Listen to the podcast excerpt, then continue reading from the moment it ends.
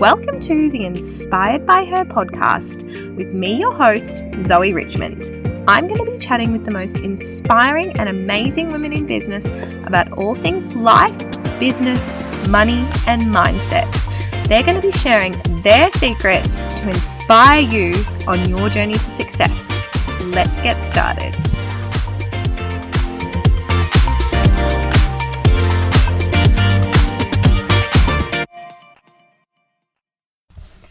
Welcome to the second episode of the Inspired by Her podcast. It's another solo episode today with me, your host, Zoe Richmond.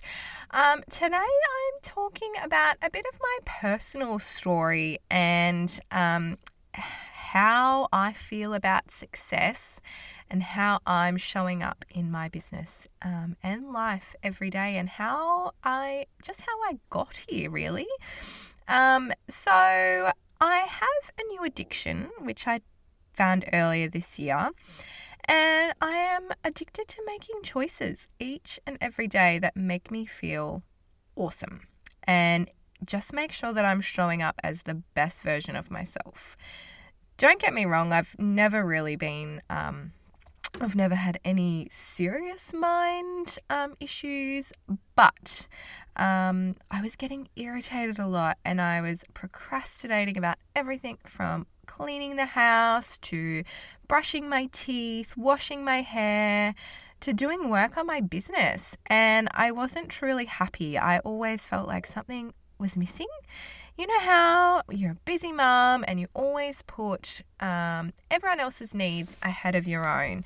So I just felt like there was there was something that I needed to do for me. I had a bit of a um, a moment, and I realized that I was I was waking up every day and um, not feeling my best self. I would wake up. I would just put on my activewear or my daggy clothes, wouldn't do my hair or my makeup, and then I would sit there and wonder why I was feeling less than confident and pretty um unamazing, really. I'd look at everyone around me and I'd wonder why do they always feel um, they looked so confident and I'm beautiful and I didn't. And the truth was, it was because I wasn't making it happen. I was choosing not to put the effort into myself, and I was wondering why I felt so yuck. Now, I know that might sound a bit vain and beauty comes from within and blah, blah, blah, but I know now for me, if I get up and I put my nice clothes on and I do my hair and makeup, I feel like Superwoman. I feel like I can do anything. So now that I'm choosing um, to take actions every day that make me feel amazing, I no longer sit there wondering why um, I'm feeling deflated and flat. I'm choosing to t- take action that makes me feel good about myself, makes me feel like a superstar. Um, and I was doing the same with my friendships and relationships. I was wondering why I um, I didn't feel like I had any close connection with anyone and why I felt lonely but I wasn't putting in any effort whatsoever. I was always waiting for someone else to make that first move, for someone to contact me, for someone to reach out to me. I wasn't taking any actions. So, what I'm trying to say is, you get to decide the actions that you take each and every day. We are so very fortunate that we have these opportunities, and you get to decide how you think, how you feel, how you act. And if you don't like how something's making you feel, you have the power to change it, which is exactly what I have done myself by realizing what I was doing wrong and realizing that I wasn't taking any action that was making me feel good about myself. So, in March this year, I decided for the first time in quite a while to put myself first for a change. And it was seriously the best decision that I've ever made. I invested um, actually some financial uh, I invested some financial um, money into a mastermind with the most, most mind blowing coach. And after working with her, um, we've only been working in this mastermind for a few months, but I feel the biggest shift in who I am and how I show up each and every day. It's literally like an addiction. So, some people are addicted to um, drugs or alcohol or whatever. I am addicted. Oh, and coffee. I'm also addicted to coffee, but I am addicted to happiness. I care a lot less about what others think about me. I'm showing up in every aspect of my life now. And I'm feeling so grateful to have the opportunities that I do rather than thinking, why is nothing good ever happening to me? So instead of waking up with a feeling of dread and irritation and stress each day, I now am one of those irritating people that actually jump out of bed each morning uh, with a feeling of excitement and um, I can't wait to see what magic's going to happen and what opportunities are going to arise. Um, that may not be so so on those mornings after the kids haven't slept, but most mornings I jump out of bed ready to tackle the world. Um, I used to think people were actually making that up when they'd said, Oh, I jump out of bed every morning and I just feel amazing. Um, but I promise you, it's true. Don't get me wrong, there are still bad days. There's, there are still bad days, and there always will be. But I am now making choices and decisions each day to see the good, to see the possibility, and to actually just make stuff happen. I used to hide from facing the emotions or the feelings behind an experience, and I just thought that was normal and you couldn't change them. I used to believe that you just had to push those feelings down and soldier on, get on with life. But you know what? When you start to question those thoughts and feelings and you start to ask yourself why you feel that way, what beliefs are attached to them, that's when the real magic starts to happen. You start to change your thoughts, your feelings, your actions to ones that make you feel different. You realize that you don't want to feel those old emo- emotions or attach yourself to those old stories anymore. And you start to focus on changing the stories and showing up as the best version of you.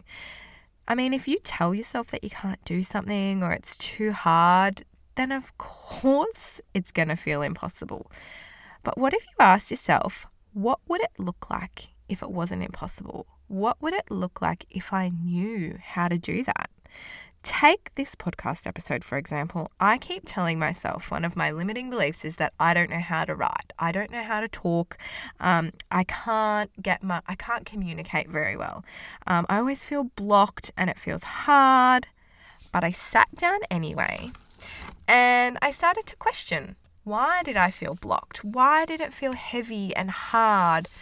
And then I realized it didn't have to be if I just spoke from the heart, which is why I'm telling you about my journey.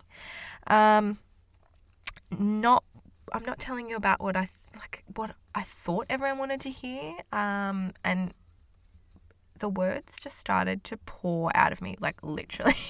I couldn't stop writing. So, see, the thing is, no one is born with all of these skills. Look at a baby, for example. They they need to learn how to feed themselves, how to walk, how to talk. And as adults, we do tend to forget this sometimes. We see other people and their success, and we just assume that it's it's been easy and that they've always been amazingly skilled at what they do. The truth is, that person had to learn that skill as well. And they've probably failed multiple times along that journey. So don't get disheartened if you don't feel successful yet. And if everyone, um, it just looks like everyone around you is having success and nothing's happening to you.